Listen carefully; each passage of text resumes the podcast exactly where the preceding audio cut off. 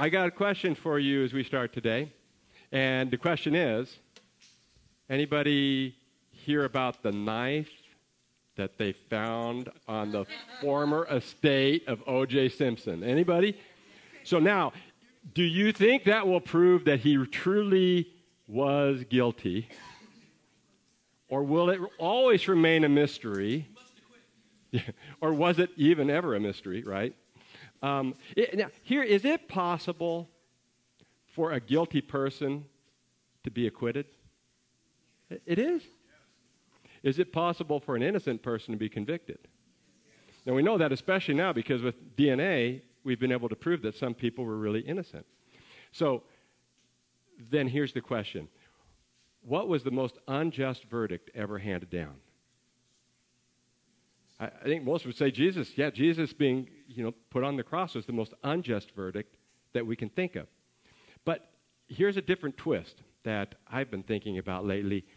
From a spiritual perspective, from God's perspective, Jesus was never really on trial. Jesus was the judge. Humankind was on trial on that occasion. And that's what we're going to talk about today is the trial of humankind. And we're going to find it in Luke chapter 22, starting in verse 63. And we'll go through um, chapter 23, verses 1 through 25 today, too. But what we're going to see, first of all, in verses 63 through chapter 23, verse 1, is that the Jewish people are convicted. Let me read that portion for you. It says, The men who were guarding Jesus began mocking and beating him. They blindfolded him and demanded, Prophesy, who hit you? And they said many other insulting things to him.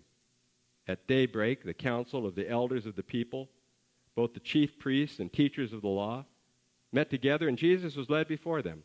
If you are the Christ, they said, tell us. Jesus answered, If I tell you, you will not believe me. And if I ask you, you would not answer. But from now on, the Son of Man will be seated at the right hand of the mighty God. They all asked, Are you then the Son of God? He replied, You are right in saying, I am. Then they said, Why do we need any more testimony? We have heard it from his own lips. Then the whole assembly rose and led him off to Pilate. So as we remember last week, Jesus still appears to be in the affluent estate of Caiaphas, the high priest, probably not far from the temple. They had a hearing, a informal hearing with Annas, the former high priest, brother-in-law of Caiaphas. And while that was taking place, the people, the servants and the soldiers, and two of Jesus' followers, two of his disciples, Peter and John, were down in the courtyard sitting around the fire, warming themselves. Peter denies Jesus three times and he leaves, but John is still there. This informal hearing ends. And if we look at Matthew, Mark, Luke, and John, we kind of put together the accounts. It appears that Caiaphas got some men together and had a preliminary hearing again. So there were actually two, like two hearings that evening, you know, while it was still dark out. And then at daybreak, everybody gathered. 70 men, which comprised the Jewish Sanhedrin, what we call the Jewish Council of the Jews or the, the Congress of the Jews. Not all 70 had to be there, but a good portion of them, and they waited until the sun rose, and they all gathered. In between time, we have the soldiers, the guards, the temple guard probably who arrested him hours before, and they're, they're kind of filling their time with sporting with Jesus, making fun of him, belittling him, mocking him, Matthew and Mark said that they actually bound him, and Mark says they spit on him as well. And they hit him, and they made fun of him. And then the day broke, and they took him before the Sanhedrin. The council of the Jews, made up of the chief priest and also of the teachers of the law, made up of Sadducees and Pharisees, all of his former accusers. These were the leaders, and now they're going to have a hearing with him. Now, again, as we look at everything that was said, there were a lot of things going on, and Jesus appeared to have quite a bit of interaction with them. Luke doesn't give us as much detail. His is written later, and probably a lot of this was known, but he gets really to the heart of the issue that people would be wondering about, and that is was he really claiming that he was the Christ? Now, here's something that I guess I just wasn't thinking about as I was studying hit me in a new way. And that is that when it says that he is the Christ, well, first of all, they would say Messiah, right? Because they were speaking from Hebrew, it's Messiah, but he, Luke is writing to Greek people, so the translation is Christ. So he says, Are you the Messiah? Is claiming to be a Messiah, would that be worthy of an execution? At first I was thinking probably so, but then I realized no, it wouldn't be, because if you're claiming to be the Messiah, in their mind, they're seeing it from a physical perspective. He's claiming to be a king. So that's you're in a lot of trouble unless you can prove it, but you're not going to be put to death for that claim. Later on, Jesus, I don't know if you noticed this, but he says, um, You are right in saying, I am.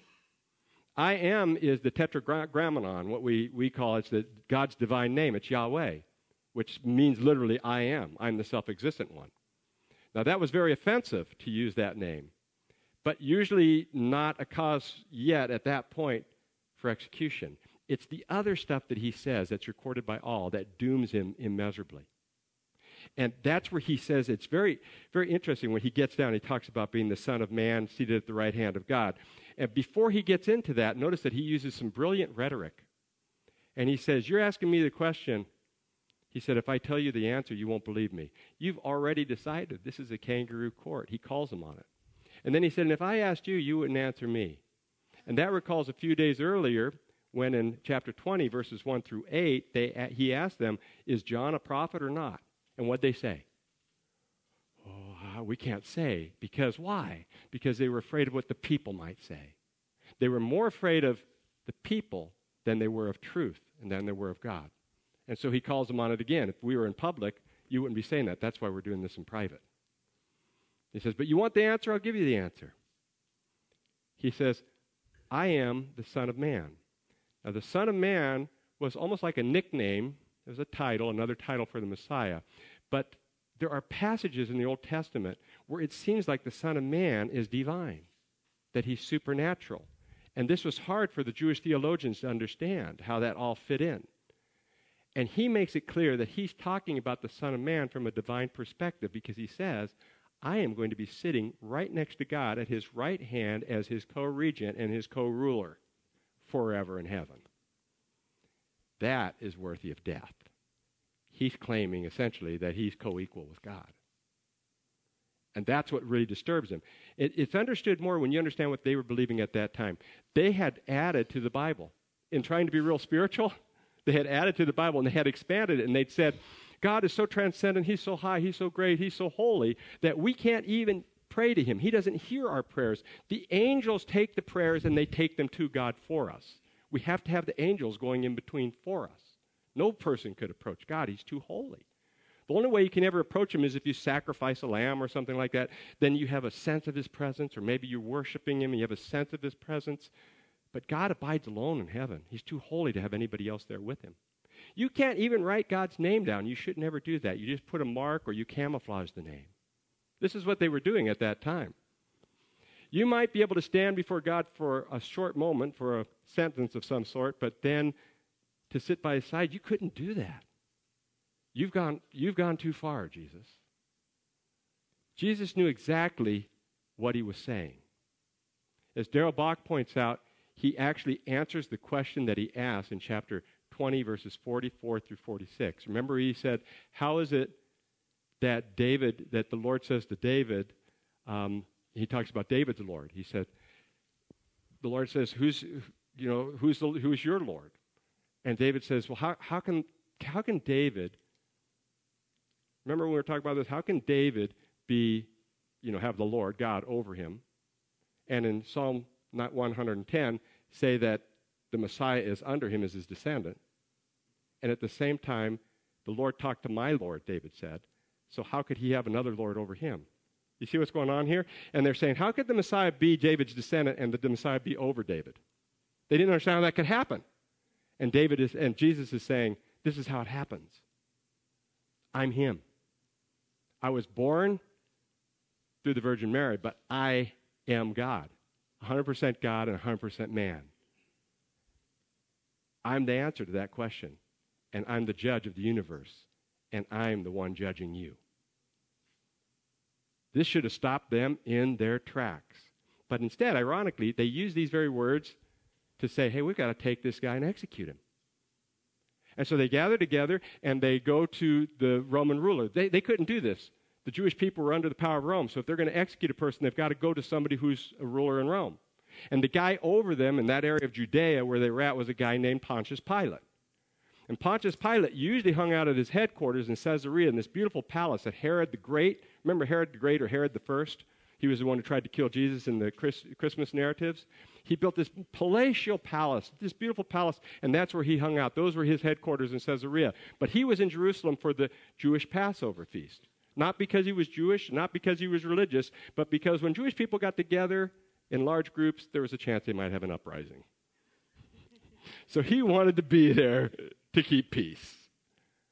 And so while he was there, he was going to be comfortable, so he stayed in the nicest residence there was another palace that Herod, who was a great architect, had built. That's significant for us because archaeologists very recently found that that temple, that building, that palace is still in existence. And it's underground now next to the Tower of David, and you can go tour it.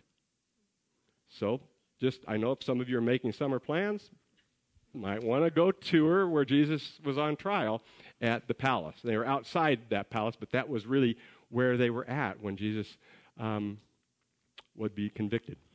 So they take him to Pontius Pilate, and the people will join them, and together, as we'll see, they will have a campaign to crucify Jesus, and they will win. This is a, one of the darkest moments in human history. And the Jewish people as a whole are here represented by the guards, who basically see him as convicted before the trial. Uh, the Jewish people there, the, the, the Jewish leaders who say that he doesn't fit into their theological constructs. And the people, the crowds, who are just going to follow whatever they're told to do, which is what crowds typically do. As a whole, there were innocent people, but as a whole, the Jewish people is represented here convict Jesus, and in so convicting him, they convict themselves as being guilty of murdering the man who came to be their Messiah. The Jewish people, in this sense, remind me of the religious people of our day, many of whom would claim to be followers of Christ. Because what we do is we have these people that add on to what the Bible teaches. We have churches in America and around the world that, that maybe they started off trying to do the right thing, but they go too far. We have places where they say, if you don't believe the same thing that we believe about the end times, then you're not welcome here, or you're not a true believer.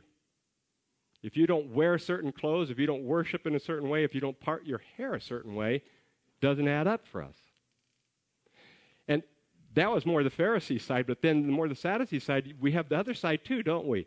Where they swing and they say, so, under the so called banner of grace, you go and do whatever you want. Sin any way you want as long as we don't have conflict here because we love you. All we want is love. Just go do whatever you want. But that's not what the Bible teaches either. And the problem, I think, you know, what is lacking here is nobody is asking the question of who is Jesus? Who is the Messiah? Who does he say that he is? Nobody is examining him objectively for who he really is if we're going to come into a relationship with him, we have to really know him. We have to really figure out who he is. It comes on his terms. One of the worst things we can ever do is create our own Christ. And so we see that on one hand, we see people that come to know God, but even in the process of knowing him, they go back to looking at him in ways that he's not, kind of creating their own God. You ever have anybody give you a present that you didn't want? And you realize in the process it's what they would want you to give to them. Sometimes people give us presents that they just are buying it for what they would want for themselves. And sometimes I think that's how we treat Jesus. It's like we're giving him what we would want him to do, but we don't realize what's best for us and what he would want from us. So the Jewish people are convicted. Whatever happens to them out of all of this?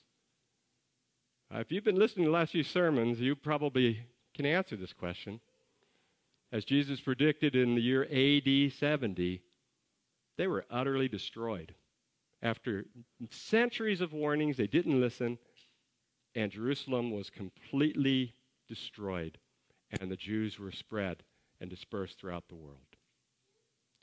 And that brings up Herod and Pilate, two very pleasant men that we're going to meet now. Um, and we're going to look at Pilate and Herod are also convicted, chapter 23, verses 2 through 24. Says, And they began to accuse him, saying, We have found this man subverting our nation. He claims payment of taxes, um, he opposes payment of taxes to Caesar and claims to be Christ, a king. So Pilate asked Jesus, Are you the king of the Jews? Yes, it is as you say, Jesus replied. Then Pilate announced to the chief priests and the crowd, I find no basis for a charge against this man. But they insisted. He stirs up the people all over Judea by his teaching. He started in Galilee and has come all the way here. On hearing this, Pilate asked if the man was a Galilean. When he learned that Jesus was under Herod's jurisdiction, he sent him to Herod, who was also in Jerusalem at that time. When Herod saw Jesus, he was greatly pleased because for a long time he had been wanting to see him. From what he had heard about him, he hoped to see him perform some miracle. He plied him with many questions, but Jesus gave him no answer. The chief priests and the teachers of the law were standing there vehemently uh, accusing him. Then Herod and his soldiers ridiculed and mocked him. Dressing him in an elegant robe, they sent him back to Pilate. That day, Herod and Pilate became friends. Before this, they had been enemies. Pilate called together the chief priests and rulers and the people and said to them, You brought me this man as one who was inciting the people to rebellion. I have examined him in your presence and have found no basis for your charges against him. Neither is Herod, for he has sent him back to us. As you can see, he has done nothing to deserve death. Therefore, I will punish him and then release him. With one voice, they cried out, Away with this man! Release Barabbas to us! Barabbas had been thrown into prison for an insurrection in the city and for murder. Wanting to release Jesus, Pilate appealed to them again, but they kept shouting, Crucify him! Crucify him! For the third time, he spoke to them. Why? What crime has this man committed? I have found in him no grounds for the death penalty. Therefore, I will have him punished and then release him. But with shouts, they, loud shouts, they insistently demanded that he be crucified, and their shouts prevailed. So Pilate decided to grant their demand. So Pilate wasn't really a real nice guy. He was actually a ruthless ruler. He wasn't something that the Bible made up. We can go historically and find him. We don't know a lot about his past, but we know from the years AD 26 to AD 36, he was the procurator of this area, the military governor, basically, of Judea. So he was a real life guy. And we know that he had some kind of a friendship with Emperor Tiberius, and that's how he got the position, some kind of relationship there. Um, we also know that this wasn't a desirable assignment. It was distant, it was dry, it was difficult. These people were easily agitated, usually because of their religious beliefs. And yet, he was a guy who never seemed to understand the Jews. In fact, he seemed to enjoy to torment them. And in fact, he was on thin ice as it was with his superiors because he'd gone over the boundaries one too many times. So he's a little nervous as it is. Now, get this as the procurator, he was the guy that every year would appoint the high priest. For 10 straight years, he appoints Caiaphas as high priest. So he and Caiaphas had some kind of relationship. So this thing is what you might call kind of, you know, politically expedient here to go to him, and it's probably going to work out fine. And they figure we just have to have our facts, and then he'll go ahead and do the execution for us. So they come to him and they tell him, well, this guy's a bad guy. You know, he's stirring up trouble here in among the Jews. He's going to cause problems there, and he wants to keep peace among the Jews. He says, well, he's also he's against taxes, which ironically they were mostly against the taxes. And Jesus had said in chapter 20, verses 20 through 26, just a few days earlier, that he wasn't necessarily against taxes. But by saying this, they're thinking that Pilate would say, oh, that's going to hurt us financially, and I'm in charge of the finances as well. And then they say he is the Christ. Here they would use the word Christ. He is the anointed one.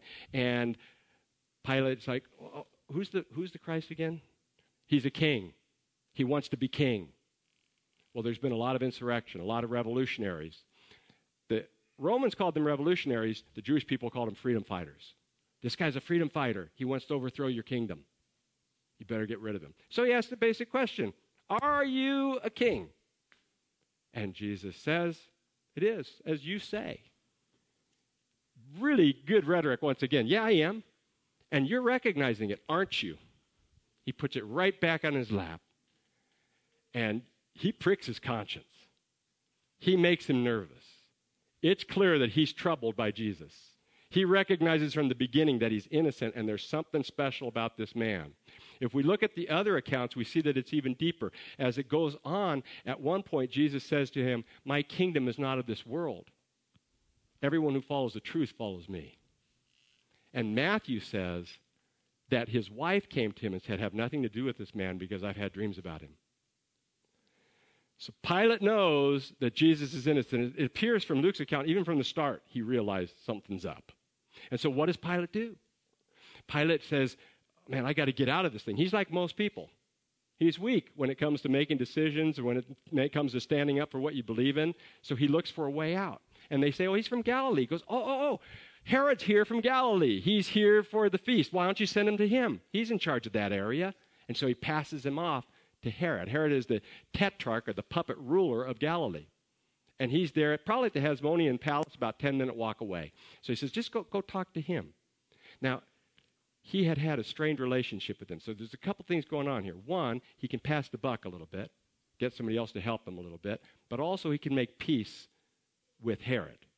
There were a number of problems that they had through the years. The most famous was that he used his power. His, he had a position, a higher position than um, Herod, and he got these, these really fashionable gold um, shields that had inscriptions on them that were considered pagan and very offensive to the Jews. And he decided to put them in Herod's palace. Herod said, This isn't going to work. He said, We're going to do it. And he did it. And how'd the Jewish people feel about it? They had an uproar. And Tiberius made a phone call and said, Get those things out of here now. He got in all sorts of trouble and put his tail between his legs and he moved them out. So they're not doing too well. But this is a chance that he can say, Hey, I respect you. Hey, you get to meet this celebrity prisoner. See, we're working together, bud. This is a little bit of love I'm showing you. So he sends Jesus over to Herod. What do we know about Herod? Was he a nicer guy than Pilate? Hardly. Not, not the best guy. His real name was Antipater, and he is the son of Herod the Great. But his formal name was Herod Antipas. He's most famous for his marriage he married Herodias, his niece, while she was still married to his brother. So he commits incest and he commits adultery at one time. But he was fascinated by John the Baptist. He had him imprisoned, and he would have long talks with him. And it sounds like he was enlightened by what John was saying, saw that he was innocent, and may have even been listening as John was telling him that what he was doing in his marriage was wrong. But Herodias didn't like that, his wife, so she, by trickery, persuaded him to cut off John's head, which he did. Jesus calls him a fox because he is a sly and unscrupulous ruler. And chapter 13, verse 1 seems to indicate that he was willing, um, he wanted to have Jesus killed. But in this passage, it sounds like that was at least a rumor but in this passage, it sounds like he wanted to see him more than anything else. This man had a bad character. He's one of the guys, you ever meet somebody where, you know, they seem like a nice person sometimes, but then all of a sudden they can turn on you? He was that kind of guy. And when he turned on you, he could turn on you with violence. So Jesus comes to see him, and he's asking him, Oh, show me miracles. You think Jesus should show this kind of man a miracle? He isn't showing any miracles. He's about to show one, isn't he? He's going to get his answer very shortly. So Jesus won't reply. In fact, Jesus is silent. Darrell Bock makes a good point here. He says, when you're under harsh injustice like this, the best thing to do is just keep silent. But most people can't. Supernaturally, almost, Jesus shows restraint. And so they yell at him and they scream at him and they beat him up and they put this robe on him.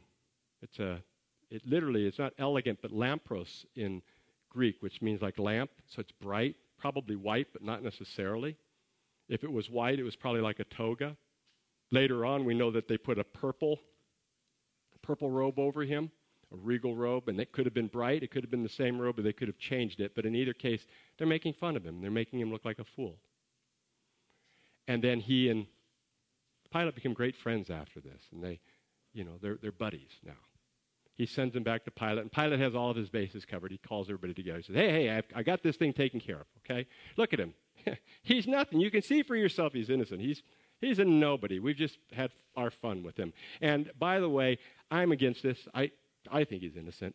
Herod thinks he's innocent. But look, just to please you guys and get you off my back, I will illegally make sure that we punish him, which is before you know we ever finish this thing, and I'll do that by whipping him. That's what they would do. I will whip him. And as they knew, the, the Romans, they would put lead and bone at the edge of their whips. And instead of going for 40 whips, which is what everybody else did. Then they, would usually go for 39 just in case they miscounted, because you get around 40, people don't last much longer than that. They would go as long as they felt like going that day, just depend on what mood they were in.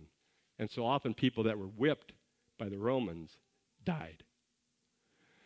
So he thought, well, I'm giving you a good, good bargaining chip here. But how did they feel? Prompted by their leaders, they say, We want Barabbas. The other accounts tell us that Pilate had a habit, a kind of a thing that he did, which was every year at the Passover, he would release a prisoner. So they said, Release Barabbas for us. Barabbas was kind of a small time insurrectionist, but he was truly guilty. Matthew says he was a notorious criminal, but he appears to have been somewhat of a folklore hero for the people, one of these freedom fighters. And so they rally around Barabbas. And Pilate tries to talk him out of it, and they end up overwhelming him, and he gives them Barabbas. And in Matthew's account, remember what he does? He goes and he washes his hands. And he says, I wash my hand of the guilt. The guilt is now on you. Did that sort of clear his name? I think it actually made him more guilty. It enhanced his guilt. Because what he's saying is, I know for a matter of fact that this man is innocent, but I choose to kill him anyway and allow him to be killed. I will not stand for what is right in this matter. Your way be done. And so Jesus is handed over.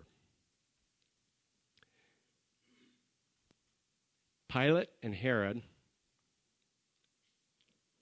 are not acquitted because they let Jesus be crucified because they didn't have to.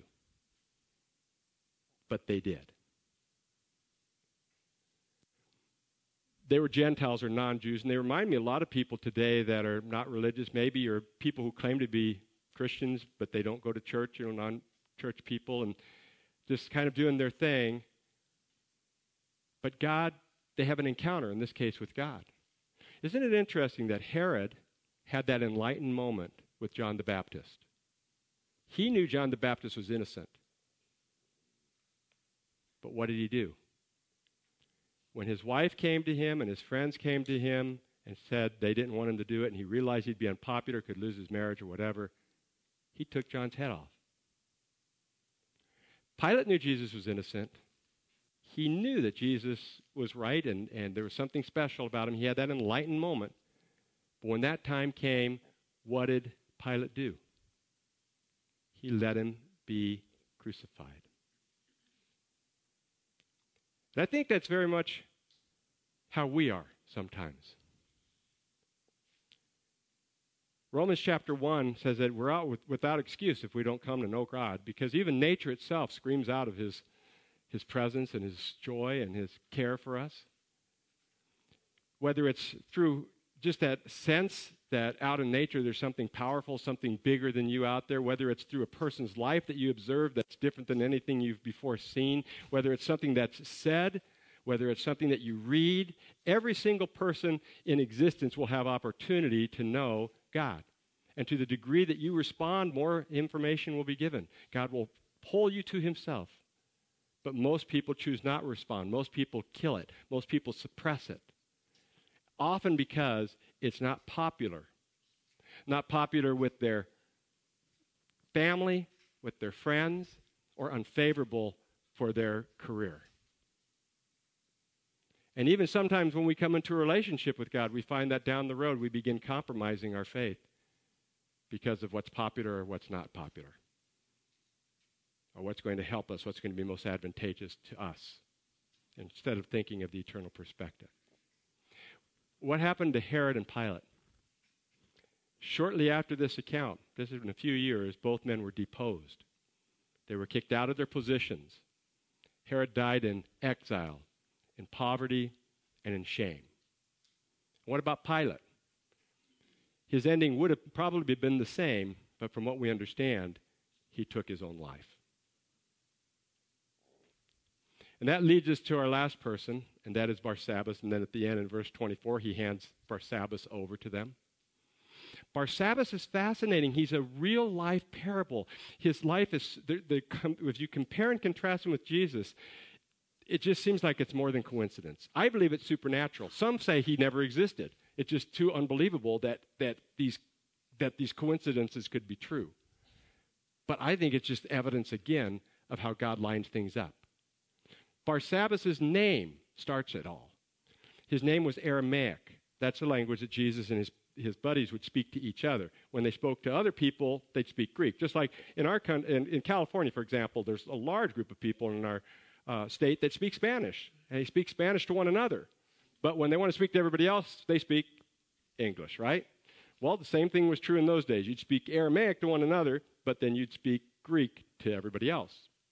And so in Aramaic, Barabbas means son of the father or son of the teacher.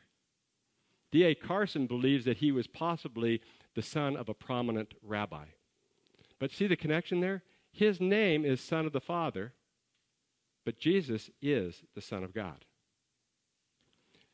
Barabbas is a freedom fighter. Jesus is not, but he gets put to death for claiming to be, supposedly, a freedom fighter. Barabbas sets no one free. Jesus offers freedom to all. Barabbas takes a man's life through murder. Jesus offers life to all. Barabbas tries on his own to change the world and fails, is thrown into prison, is destined for death and, and hell. Jesus takes his place, swaps him out so that he can be free and live, as he does offer for all of us. You see, we're Barabbas. If you didn't fit in one of the other categories, you fit in this one. Paul says in Romans chapter 3, verse 23, that all sin and fall short of the glory of God. Nobody deserves a relationship with Jesus Christ. Nobody deserves to live with God forever in heaven. Nobody. We're all sinful, fallen, broken people. And yet, God offers through Jesus Christ that opportunity. If we receive Him, if we surrender and come unto Him, we can change places, so to speak. He can die in our place that we might live. What happened to Barabbas? We don't know for sure. Most people seem to agree that he went to the crucifixion to see what this is all about. And then there's two diverging stories. One story is that he became a follower of Christ. That's the story that Anthony Quinn believed, and that's the role that he played in an old, old movie, if anybody's ever seen that. Um, but there's the other side of the coin, and that is that he continued as a freedom fighter and died and was killed. It's kind of interesting. There's even a parable there. Which will we take? Will we follow him or will we turn away and be killed? So what I'm leaving us with today, what I'd like us to consider is which we would plead. How do you plead? Uh, I would say this that if you're an unbeliever, you're guilty. All right? You, you deserve hell. But God has more for you. And I would encourage you to objectively examine the life of Jesus Christ. And what I mean by that is, is read the Bible. We have this for everybody. We have a little booklet called The Daily Bread at the back table. Take that home and read it. There's something to read for every day to read. And get a Bible. If you need a Bible, come tell us. We'll get you one. And just read through that and read what the Bible is telling you. Ask questions. Pray. Do everything it tells you to do. Get to know people in the church. Maybe even get into a small group. But do whatever you can to learn about who God is and what He's doing um, in the world and, and, possibly in your life uh, that you would come into a relationship with Him.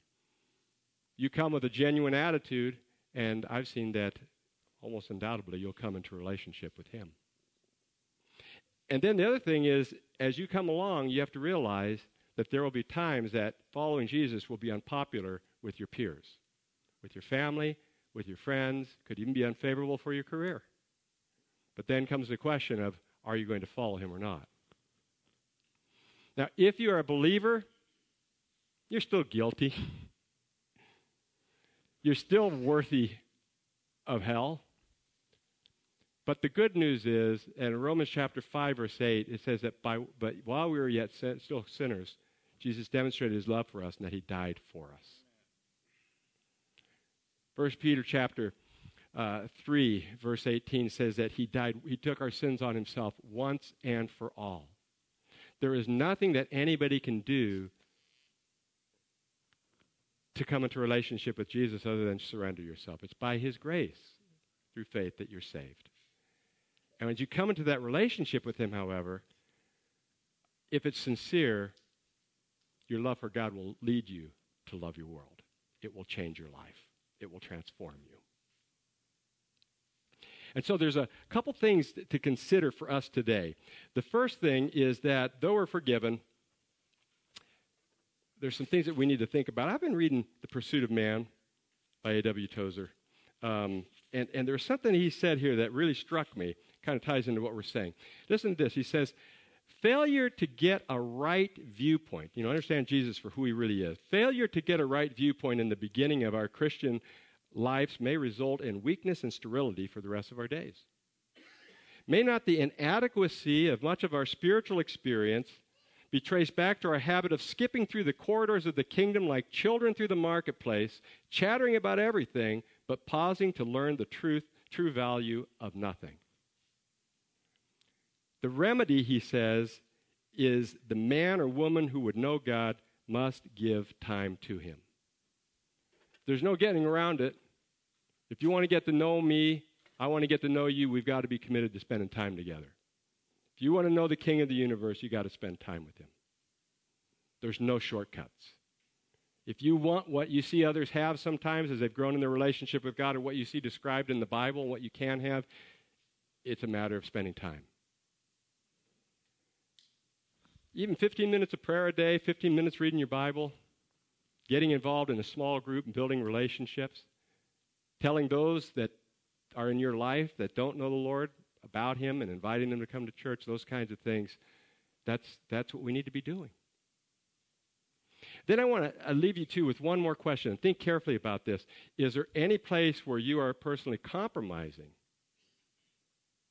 your relationship with God, where you're not taking a stand for what is right, where perhaps the tug of popularity or friendships are getting you to compromise or water down your beliefs? Now remember, Jesus loves you. He's forgiven you from your sins, past, present, and future. But we still need to tell him we're sorry, and we need to make sure that we're right with him, and we need to work with him that we might experience his grace in our lives. He died for us. We need to live for him. Anybody see The Bridge of Spies? Anybody see that movie? I, I, I thought I recommended. I thought it was a pretty good movie, and it's kind of a neat, neat illustration at the end there because they're on this bridge, in Germany in the Cold War, and uh, James Donovan is this great attorney, and he's working out, he's negotiating a swap between these two prisoners, one from the USSR, one from the USA, and they've got to cross and change places with each other. And I think that's very much what God does for us. It's as if Jesus is in heaven and we're on earth. All of us have been convicted of espionage. We are, we're, we're spies, so to speak. We've done the wrong thing. But all of us have an opportunity to go to heaven. And the key to that is when we admit that we're sinners in need of a Savior, that we need Jesus to be saved. When we believe that Jesus died on the cross for our sins and rose from the grave. And when we choose to follow Christ and put our faith in Him alone. And if anybody's ever interested in doing that, come and talk to us because that's the beginning. You know, that's where we talk about baptism. If you haven't been baptized, um, first you need to know Jesus uh, then that's something that he would call you to do. And I would strongly encourage you to be baptized when we do our b- baptisms. Come and talk to us about it. So that's when you come into a relationship with God. And if you come into a relationship with God like that, then you can be assured that when Jesus did, he did come from heaven um, to earth. And you don't need to die on earth and, and go to hell, but you can, as he comes here to earth, you can take that bridge back to heaven. And you can know because he rose from the grave that when you get to heaven, He'll be there waiting for you. He'll already have beat you there and be there with open arms. Will you join me in a word of prayer? Father, again, as we get down, as we just kind of count down the minutes in our beginning, um, beginning of the end series on the last part of Jesus' life, it's, it's heavy stuff when we think about what he did for us, when we consider the process, when we consider his courage. And, and there, there's good lessons too, and just um, being, knowing when to be silent, knowing when to speak, um, and mostly knowing when to wait on you. Lord, I pray that we would learn to wait on you and we would learn to build our lives around you, that we would be committed about our faith, that each person here that knows you would grow deeper still and be more committed coming out of this time to just even it's just 10 minutes more a day that they would spend getting to know the God who made them and standing for Him in their life. But I also pray for those that don't know you, Lord, if there's anybody here that's not yet in a relationship with you, I pray that today would be the day uh, that they come into that relationship and experience uh, the swapping of places with the Lord Jesus Christ. We pray these things in Jesus' name. Amen.